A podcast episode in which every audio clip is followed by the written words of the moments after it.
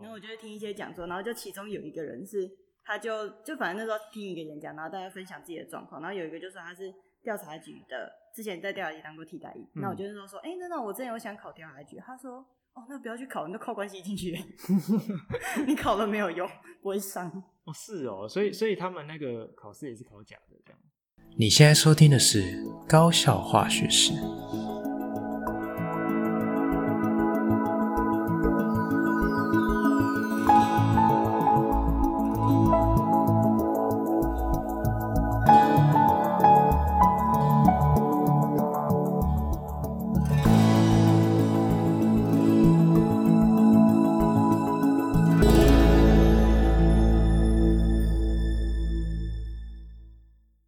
Hello，大家好，我是吉米斯，欢迎回到我们的频道。我们今天呢邀请的来宾非常特别哈，是我们这个频道开播以来有史以来第一个念化学系的学姐。好，我们就先请学姐自我介绍一下吧。嗨，大家好，我是光复高中，然后就第一届毕业的，然后我叫何佩玲，然后之后念了辅大的化学系，然后也直接内推，然后推上了研究所。不过我之后休学，然后我下我就去考消防人员，下个月就要进去受训了。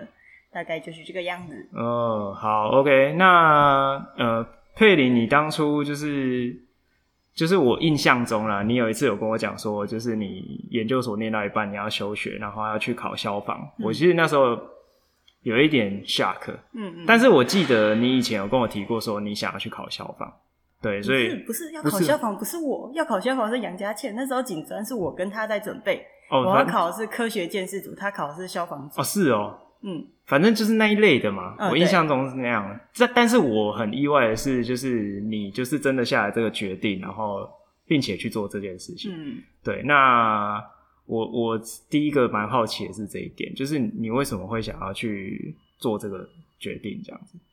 哦，你说怎么休学，还是为什么就是直接去考？这两件事是有关联的吗？休学的原因跟去考消防？一半，我觉得没有算完全重叠，因为就是最一开始进大学之前，我原本就打算要考公务人员。嗯嗯，然后那时候其实目标是那个调查局的化学鉴定。嗯嗯，然后那时候因为我原本高中那时候就考警专，就想走科学鉴识。嗯，那一边可是女生的名额真的给太少，然后想说 OK 啊，那就先念个大学。哦，然后就考试，就考再再考调查局那边。不过之后发现调查局那边根本不是每年都有名额。就先不管他名额少不少，重点是他几乎有可能没有名额，嗯、而且基本上都是靠关系才能进去的那一种。哦，是啊，是，就是之后不小心听那个替代役 听到的，哦、对，然后反正就无望了嘛。然后那时候就念研究所念一念的时候，就发现我真的对化学研究真的是没什么兴趣。我觉得东西大概就好，可是他就是一定要讲的很细，这件事我就觉得很无聊。哦，嗯，了解。然后之后就想说要考什么，然后就是去看，就看公职还有什么可以考，就。比较好玩跟有兴趣的，嗯，然后就是去有一个网站叫公子网，然后就可以配对说你可以适合考什么东西，嗯，然后我觉得要考的话，我就想一次考上，我不想要再重考一年，因为如果不是全职考生的话，其实你要半工半读那样蛮辛苦的，嗯，可是全职考生你也不可能全职太久，因为就是其实我们都成年了，要自己养自己，嗯，所以我就想说看能不能一次考上。然后那时候就看了，相对起来，我觉得工作内容，然后跟考上几率比起来比较高的消防。哦，所以所以其实也是一个蛮通盘性的考量，这样子。对，就是不是原因不是很单一这样子。嗯嗯，好，那我们回回到化学系这个部分啊，就是你当初就是呃大学的时候就是去念福大的化学系嘛？嗯、对，那你当初怎么会想要考这个科系？因为你当初说你本来想要去走鉴识。嗯嗯嗯，对，是因为鉴识的内容跟化学是比较相关的吗？哦，没有啊，那个时候你在上课的时候问我啊，哦、那时候我就你就还问我说，警专没有考上的话，就是会不会去念？嗯、我就说会吧，就勉强去念一下辅大化学。然后你那时候还说不是每个人都能念，呃，对，可是我觉得我觉得可以每个人都能念啊，就是有没有、就是、你想太多了，真的吗？真的真的，我觉得你有认真听课，然后。就是认真做老师该做的事，其实我觉得大家都可以念化学系。对啊，因为你刚刚讲的前提就不是每个人都可以做得到。嗯、真的、喔？对啊，就是目前是这样。好啦，我好像听说其他系蛮闲的。对啊，我觉得相对来讲，化学系应该算是需要认真念书的。对啊，就是需要一点一点用功努力。对吧？对，那时候就觉得呃，因为最一开始是我反正本来就没有想念大学，那时候就考警专，嗯，然后可是就是我爸妈就觉得好像还是要有个备案，嗯，那我就给他们去填，就是他们就选一些，然后我就觉得 OK 的，然后我就填，然后反正那时候对化学也算蛮不排斥吧，就反正上化学课也上的蛮开心，然后做实验做的很开心，觉得应该那个化学系应该不会有什么负担，应该蛮简单的。嗯、那那你到了大学之后，你觉得跟你原来想象有落差吗？落差吗？就我知道理工科系会比较需要念书，嗯，但是我不知道学分这么等一下，我觉得我我们我们先先先纠正一个点哦，你这样的话就是在站文理，我觉得文科的应该蛮不开心的，文组的应该也会觉得我们去大学需要花很多时间念书吧？吧？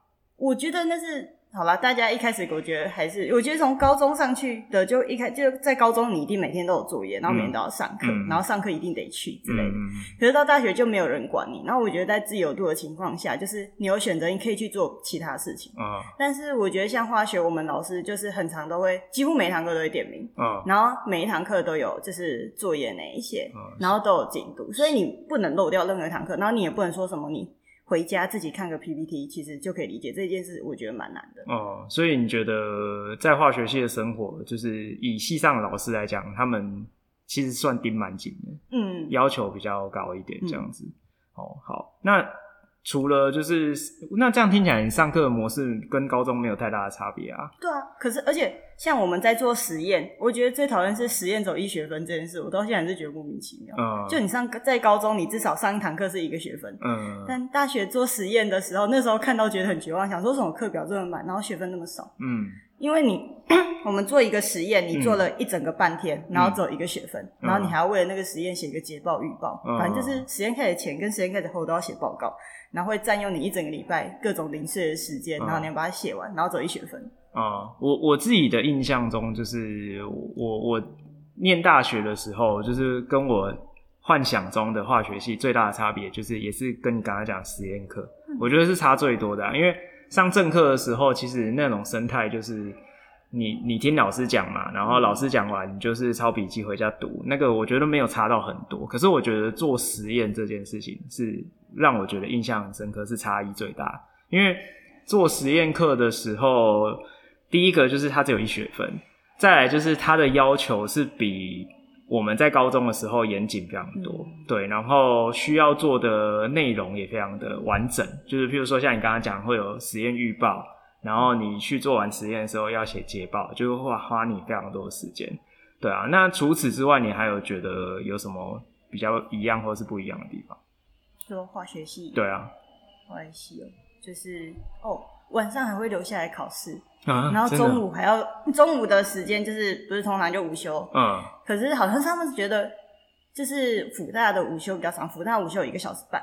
嗯。然后他就会把一个小时拿下来做习题讲解。嗯。然后剩下半小时，你再自己赶快把午餐吃完，甚至你有时候会来不及。所以是助教在做这件事吗？对，助教做习讲。哦。可老师也会过来看，所以其实我觉得，好了，我们现在老师很认真，真感谢他们，但他们。真的太认真了哦！我觉得听起来真的是蛮认真的，因为像其他学校好像也没有那么严格，真的。对啊，我我听过的好像还好，但是好像我不知道哎，就是最近蛮多学校就是这一块也是做的蛮足的，就是很多小考啊，然后或者是就是会加一些课什么之类的，对啊，对，蛮蛮厉害。好，那。除此之外，你在大学的生活，你觉得跟高中差异很大吗？跟高中你是住家里，对不对？对，我住家里，所以应该还好吧？我觉得没什么差，而且高中反正我那时候就高中也就有玩社团，嗯，然后我觉得高中社团玩的比大学还开心。哦，是哦，对啊，是，因为我觉得是我们是第一，就是那时候我们第一届，嗯，然后上面就是也不会有什么学长姐干嘛，然后我们一切都从头开始，嗯，然后我觉得老就是因为我们你们第一届，然后你们老师其实也蛮支持学生去创新或干嘛的，嗯嗯嗯，可是福大已经是一个比较久历史悠久的社团，嗯，然后学长姐都会跟老师都会用一些就是我们以前都这个样子，那你们现在就不要想那么多，就就先照做就好。哦，是，然后就会觉得有些部分就会觉得蛮局限，为什么就是不能这样，不能那样？听起来是有一些历史的包袱在这样。对对，然后他们都会觉得就是可能照着以前那样，至少或以前的成绩，嗯，所以你就不用想那么多哦。那我就觉得在社团方面上，反而是高中玩的比较开心。难怪，因为我最近自己的感觉啊，我觉得最近的我们在高中的社团，嗯，就是感觉好像跟以前不太一样，也或许是跟你刚刚讲的事情一样，就是开始产生了一些历史的包袱。嗯，我觉得有可能是这样，但是我觉得这是次要原因啊，这个主要原因我们今天就不谈了，就 相当复杂。好，嗯，OK，好，那就是后来你就。我我记得你有跟我讲，你后来就直接上复大研究所嘛？你那时候是什么实验室啊？哦，分析组，分析就仪器分析。哦、嗯，就是把东西把它从一般的样品，然后纯化，然后变得可以让机器去侦测，然后出来数据处理。哦，所以你们实验室主要是在分析什么 sample？呃，我们算比较偏生物一点点，有血液跟尿液都有。哦。嗯，好，然后有跟其他的，我不知道，其实我不是很确定是哪里来，但反正有跟那种医学相关的研究业合作哦、嗯，才会有这些 sample，然后也会有小老鼠的大便之类的。所以你们主要分析的标的物是什么东西？标的物哦，你说分析物嘛？对啊，它是我那时候是弄那个，哎、，BOC BOC 叫什么？忘记挥发性的有机物。嗯，就是在人，因为它它东西会挥发，然后我们那时候是把它送进去一个仪器，然后它就是那个机器会加热，嗯，所以它就会挥发，然后就可以侦测到那些挥发性的物质。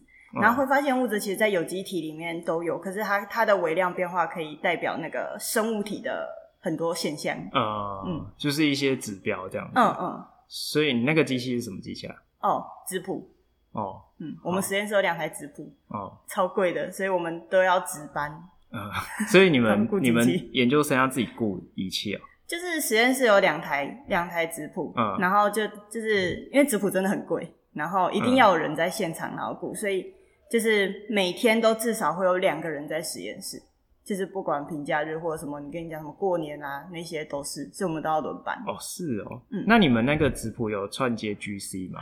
我们是专串接 LC，哦，就意向的。哦，嗯，好好好，OK。我觉得会有人听不懂。对，我觉得我我我就想要说，我们还是科普一下哈，嗯，就是呃，刚刚我们聊到的那个东西啊，就是可能我不知道大家有没有兴趣啊，我们还是稍微科普一下。就是通常分析实验室会，它会有一个仪器叫做质谱仪，啊，质谱仪它是利用这个物质先把它离子化，离子化之后，这个东西就会带电。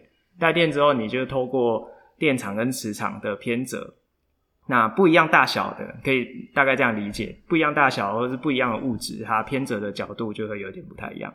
那质谱仪就是侦测这讯号，把它记录下来。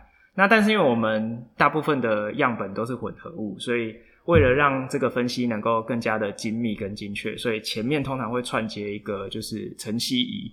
那层析的原理就跟我们在高中学到的是大同小异，只是说它有很多不同的层析，比如说是液态的液相层析，或者是是气态的气相层析。那这些层析通常它都可以经过精密的温控。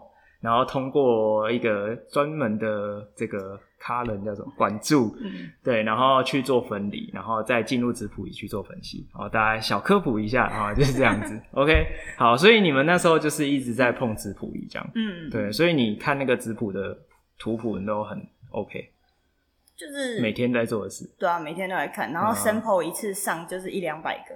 然后出来交分，所以你们那个仪器是可以排成这样子，可以可以哦。一两百个 sample 里面有三四十个分析物，那你就看一下我们将要处理多少数据。是哦，那听起来真的是蛮贵的质谱仪耶。对，哦，是哦，所以所以你们那质谱仪整套这样大概多少钱啊？反正上千万，上千万哦！嗯、你们实验室就两台哦，嗯嗯嗯，那还不赶快叫大家去念辅大？辅大感觉蛮有钱的。没有，那是因为我们老师他接计划，不是有跟那个医学相关的、嗯、对接计划，哦，所以有时候资源比较多，就是接计划可以赚钱，嗯，但是就是学生反而会就是因为一直在处理那一些你自己的东西，其实很难去处理到哦，就有时候会觉得蛮像在那边打工。我我觉得这里我也是跟大家科普一下，就是。我我我我觉得很多人就是可能不太了解，说大学跟研究所所谓的接计划跟执行计划是怎么一回事。就是通常啦，大学的老师他们会有自己的实验室，那实验室必须会有一些必要的开销嘛，就要有一些经费的来源。那通常老师都会跟这个科技部写计划，就是申请他固定的研究的内容。对，那这个是比较固定的。但是另外一个系列就是说，他会可以跟外外面的业界合作哦，就是譬如说有点类似产学合作。那这个时候，这个私人的公司或企业就会拨一笔经费给这个老师的实验室，然后去进行一些相关研究。但是重点来了，就是。通常跟业界合作有很多是有所谓商业机密，它是不能拿来做学术发表。所以当今天这个研究生跟着老师做这个外面的计划，他就会花了他很多时间，但是他没有办法毕业。对对对，这这是一个我觉得是常态吧，是吧？对对，所以在你们在你们实验室这这件事情就是 ing 嘛？对，就一直都存在，因为这样才会有钱啊。对啦，这是。一体两面，我只能这样说。嗯、对啊，好，OK，好。那你在研究所感觉是蛮得心应手的啊？怎么最后选择离开？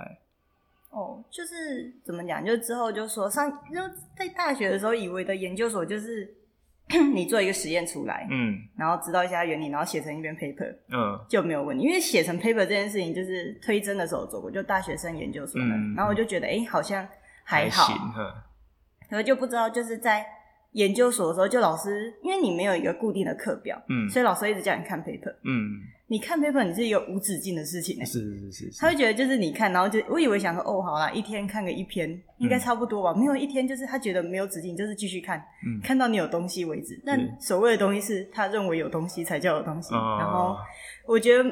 不知道就蛮盲目的，就不知道自己在在做什么。然后除非像是上课，就是还是有一些课嘛，嗯、然后或者是带助教的时候，才会知道自己在做什么。嗯、不然其实其他的时候，就是就只是知道自己在学东西，可是不知道到底学了什么。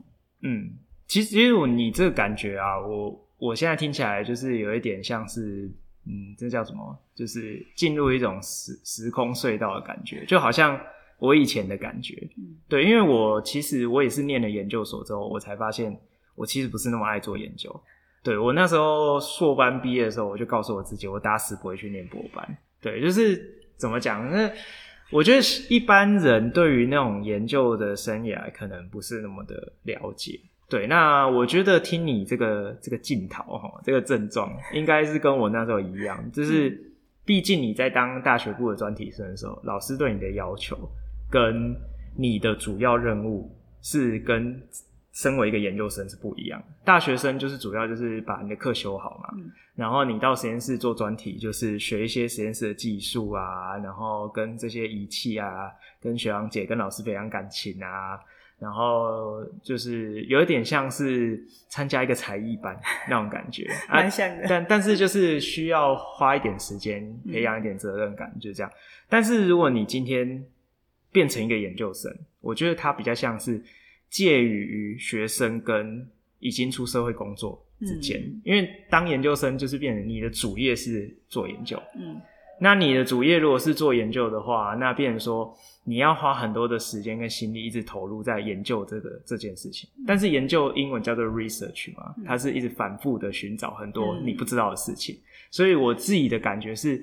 我其实有点受够了做研究，因为我觉得每天早上起来都要面临未知。嗯，我今天不知道我去实验室是有收获还是没收获，我也不知道我下个月有没有收获，我也不知道我明年有没有收获。就是每天去，就是每天起来就是一个问号。嗯，对，就是一直问号，一直问号，就是最后就对自己产生很多问号，是吧？就是会有消极到最后就觉得，反正我也今天去，不知道会不会有结果。对，那干脆今天不要去好。就是对，就是会有一种。怀疑自己的感觉，嗯、对吧？就是会有一点迷失方向，对啊。而且像刚刚佩林提到的，就是看 paper，光看 paper 这件事就是一个永无止境的。因为大家可能，如果你现在是中学生，你可能没有看过真正的研究论文。那其实真正的研究论文，它下面会有很多所谓的引注资料，对，就是 reference。那可能一篇 paper 等级比较好一点 paper，它可能会有四五十篇的 reference。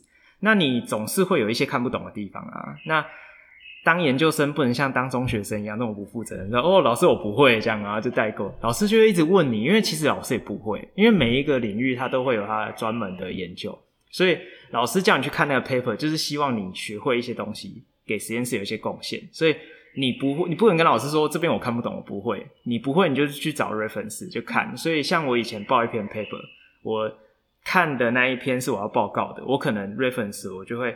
呃，多看个十篇，那那个 reference 里面一定会有看不懂的，因为再往下延伸个三五篇，所以你报一篇 paper 下来看个三四十篇、四五十篇是很正常的，对啊。所以像刚刚佩林提到说，光看 paper 就是永无止境，觉得就是嗯，我也是心有戚戚焉啊。对，这是很很很难在一般中学生会有这种体验。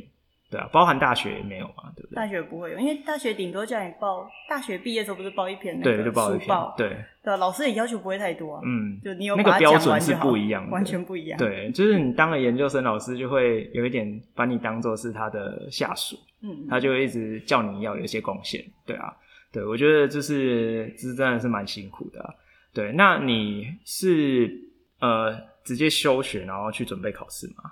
嗯。那你跟老师讲的时候，老师怎么说？哦，因为前面就是在我休学是硕一上上完我就休学，嗯，但其实，在大四下到硕一上，这应该算一年的时间嘛，嗯，那时候我家搬了两次家，是哦哦哦，在半年对对，那时候我搬家搬了两次，嗯，然后在那个过程就是其实就是很累，然后反正家里发生因素就就直接 pass 掉，嗯，反正呢。就是老师也知道我的状况不是很好，嗯，然后他也觉得就是在那段期间，就是我弄得就是心力交瘁，嗯，那他也建议就是，他他应该说他可以可以可以理解我没有想继续念，嗯，然后他也觉得我那段期间应该先让身体好好休息，嗯之类的，所以他也不反对我休学，然后他就希望就是我自己有规划，其实这样就 OK，然后我那时候也有跟他说。我就接下来打算考消防，嗯，他也是蛮鼓励，因为我们哦，我不知道为什么，反正我们系就是我们老师有接一个在职研究生，嗯，然后那个在职的人其实就是消防员，所以其实老师对消防员的一些东西其实蛮有概念的。哦，是哦，嗯，他其实蛮不反对，因为很多人听到女生会去做，他就会反对，但他大概了解里面的时候，他其实蛮支持这件事情的，嗯。所以我休学，他也就休学，而且我也是有好好跟他谈，因为其实有些人就是在实验室弄得很，就是弄得很累之后，嗯、就直接消失。他就是某一天就说不来就不来，没有没有，他没有说，他前一天来，连隔天就消失了，然后就真的找不到人了，人间蒸 发。对对对，没有人找得到他。然后是那时候老师原本还担心是不是他出什么事，嗯、然后要联络家长。不过在这之前先联络了她的男友，嗯，就一个学姐的男友，嗯，然后确定学姐是安全的，那就先这样。但是他就是消失了，不来就是不来，对，然后也不接电话之类的，不接。哇，现在年轻人真是令人匪夷所思，我觉得超厉害的。哦，是哦，所以你是有跟老师好好谈，对，我们前面谈了其实蛮久的。你大概是在什么时间点？硕几啊？硕一？我是硕一上就离开，但是我其实大概在硕诶硕一上到一月吧，哦，然后我那时候从十一月的时候，其实就慢慢跟老师在谈。哦，对，有交接的都应该交接，都有交接。所以，所以老师也是有一个充分的心理准备，这样子。嗯嗯。哦，那还蛮好的。好，好，那既然就是讲到消防嘛，那你准备考试大概准备多久？哦，真正考试的时候，因为哦，我不是说我十一月的时候就有在跟老师谈，嗯、所以其实那时候我就差不多在就是开始准备这样。没有，我那时候想说，我六月考试，嗯、然后我前面弄的那么辛苦，我至少给自己放假一段时间，哦、所以我想说，好，那我就。把就剩下十一月开始，就到十就到年底，嗯、就十二月三十一号这段期间我放假，嗯，然后到一月一号再开始念。哦，那考试准备的科目是哪些啊？哦，就是如果是公务员的话，一定会考国英，然后跟法学绪论，嗯，这三个是固定的科目，嗯，然后剩下的叫专业科目，然后专业科目消防要考的是消防法规，就是。法规有，他就有十组法规，然后就把法规背完，就是要背的东西。对对，嗯、但他其实也有选择题，哦，所以还好。然后有火灾学，火灾学跟下一个的普物普化，其实这两个对我来说比较简单，因为都是理论性。嗯。然后其实我觉得跟念原理也都蛮像，就是只要前面开头它的基础原理，后面的东西其实都可以用延伸。嗯、所以我觉得我念化学系算考这个算蛮有优势的。嗯嗯。所以所以你觉得以相对来说这些专业科目对你来讲准备起来不是很困难？走法法规，法规 对法规就是要背，就是很烦。我就那时候是之后就每天写一条，然后每天就背一条。所以你是把那些法规都背起来？那时候啊。哦，嗯、所以对啦，因为我觉得对我们理科人来说，背真的反而是、嗯、是很很令人头痛的事情。所以，所以后来你就你你那时候是准备这个考试的时候，你就是很专注，就是针对消防的部分。嗯，因为他我记得他这个是属于是警消是一起考的嘛。哦，他叫特考。嗯，然后他有分警察跟消防。那你没有考虑警察的部分？哦，因为应该说，我那时候准备消防，还有一个目的目目的是，消防里面其实有一部门叫做搜救队。哦，然后我其实想进的是搜救犬队当领犬员，就这是我就是最首要的目标。带带搜救犬，对对对。哦，是哦，所以你的目标是想要当搜救队里面的领犬员，领犬员，嗯，就带着带领搜救犬的那个人。对对。哦，是哦。那可是如果譬如说，假设你接下来要去中部受训，嗯，然后受训时间是多久？一年。哇，要受训一年，喔，一年，对啊，我就说比男生当兵还还扎实。哦，当兵根本不算什么，好不好？对啊，当兵现在都夏令营啊。对啊，才四个月。哦，所以所以受训完一年之后会有考试吗？他是在实习半年。哦，还要再实习半年，然后是去消防队实习。对。哦，实习完之后才会取得正式的消防员资格。对。那你们受训完整个都结束之后，成为一个正式消防员，嗯，是？会可以选择，比如说是内勤、外勤，或者是什么样工作属性之类的。他就是按成绩啊，你第一名先选。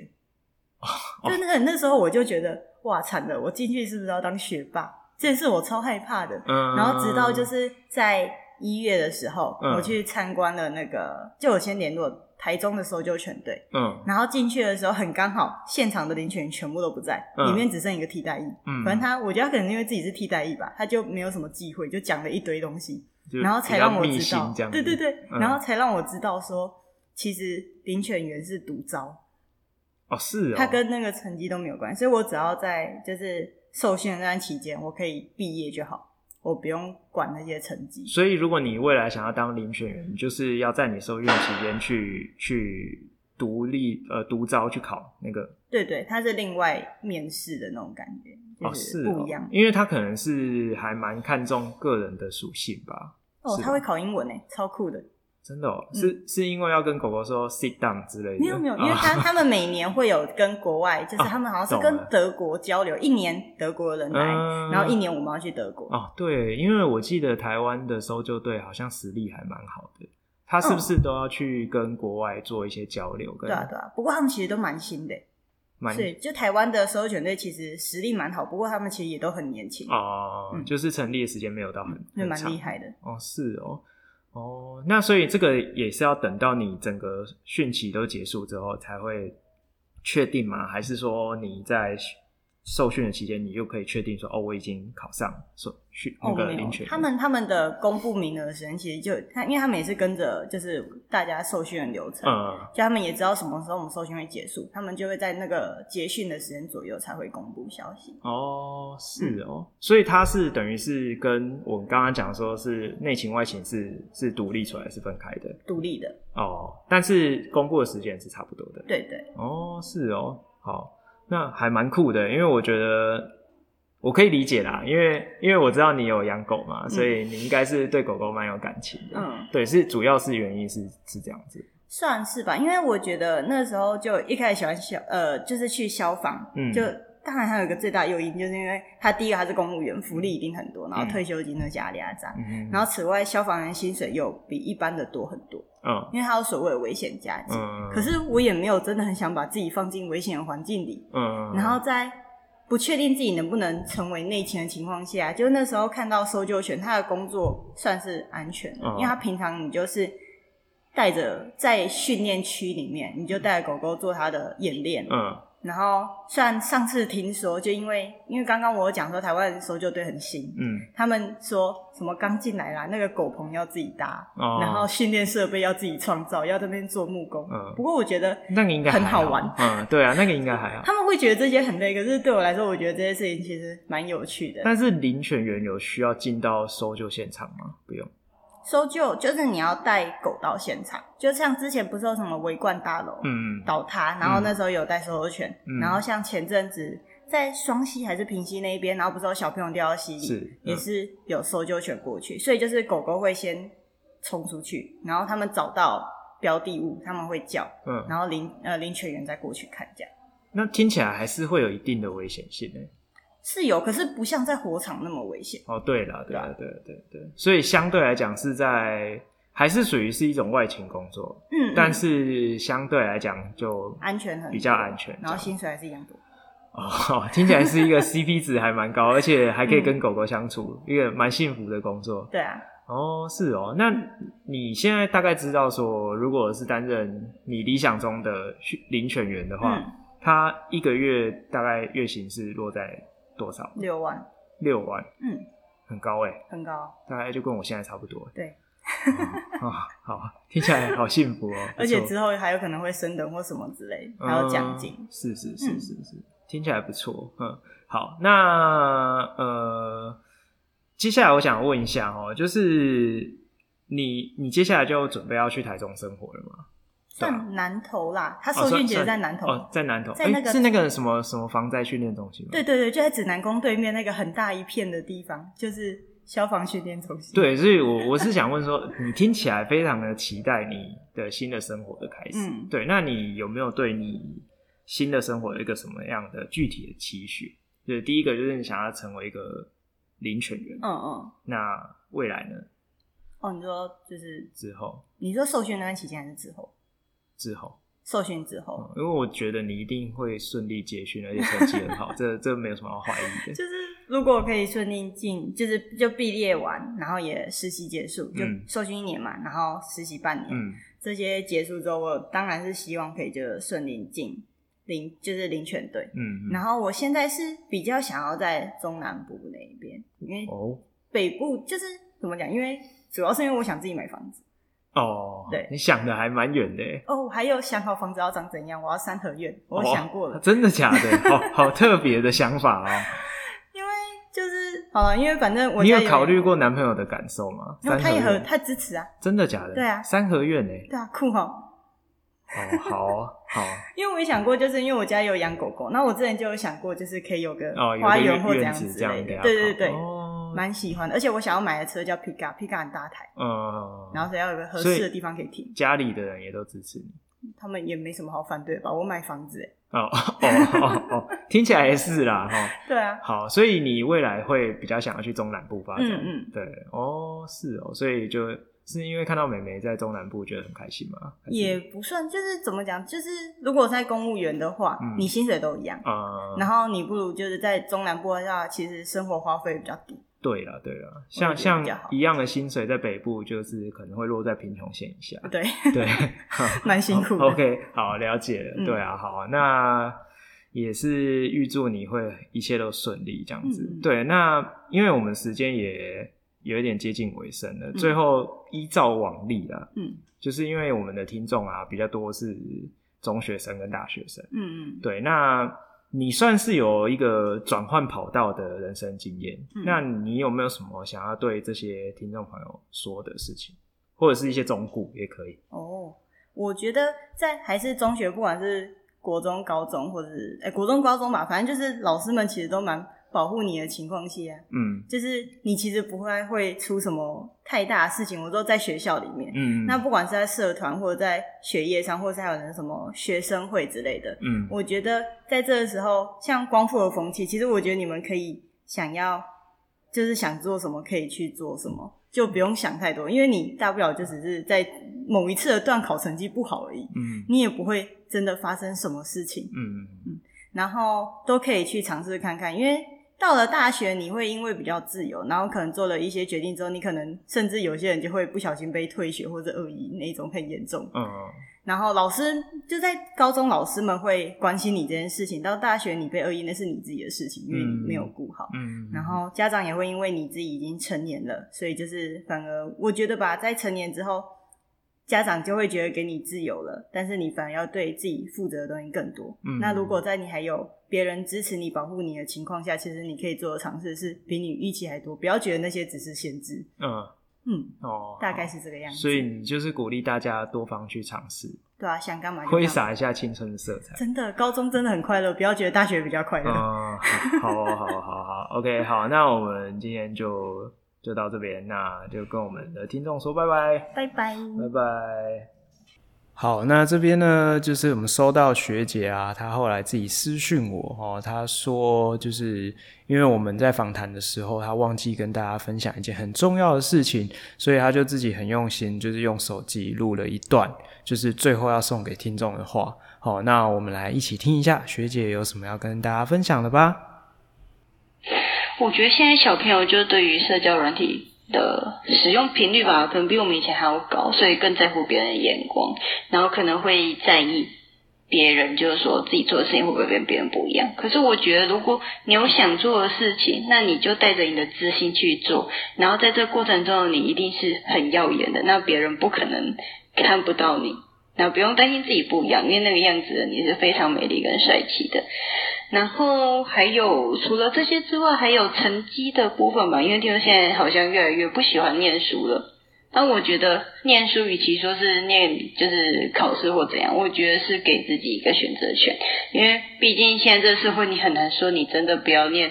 高中不要念大学，那你现在都要念的话，你让自己拥有一个好成绩，你才可以在想要做选择的时候，你有那个成绩去选择自己想要的，而不是被分数所驱使，然后去勉强填一个自己不是很喜欢的科系。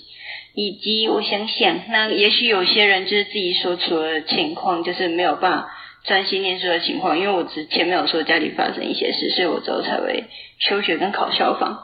那我觉得，如果正在这个阶段的你，那我之前看漫画了，反正有一部有一句话，我觉得可以送给你，就是如果你觉得你现在自己真的已经很辛苦了，那就是我觉得其实，在有些情况下，你光是能够撑下去就已经值得鼓励了。那你就好好的活着，等事情过了之后再回来，慢慢调整脚步，然后再继续向前，加油！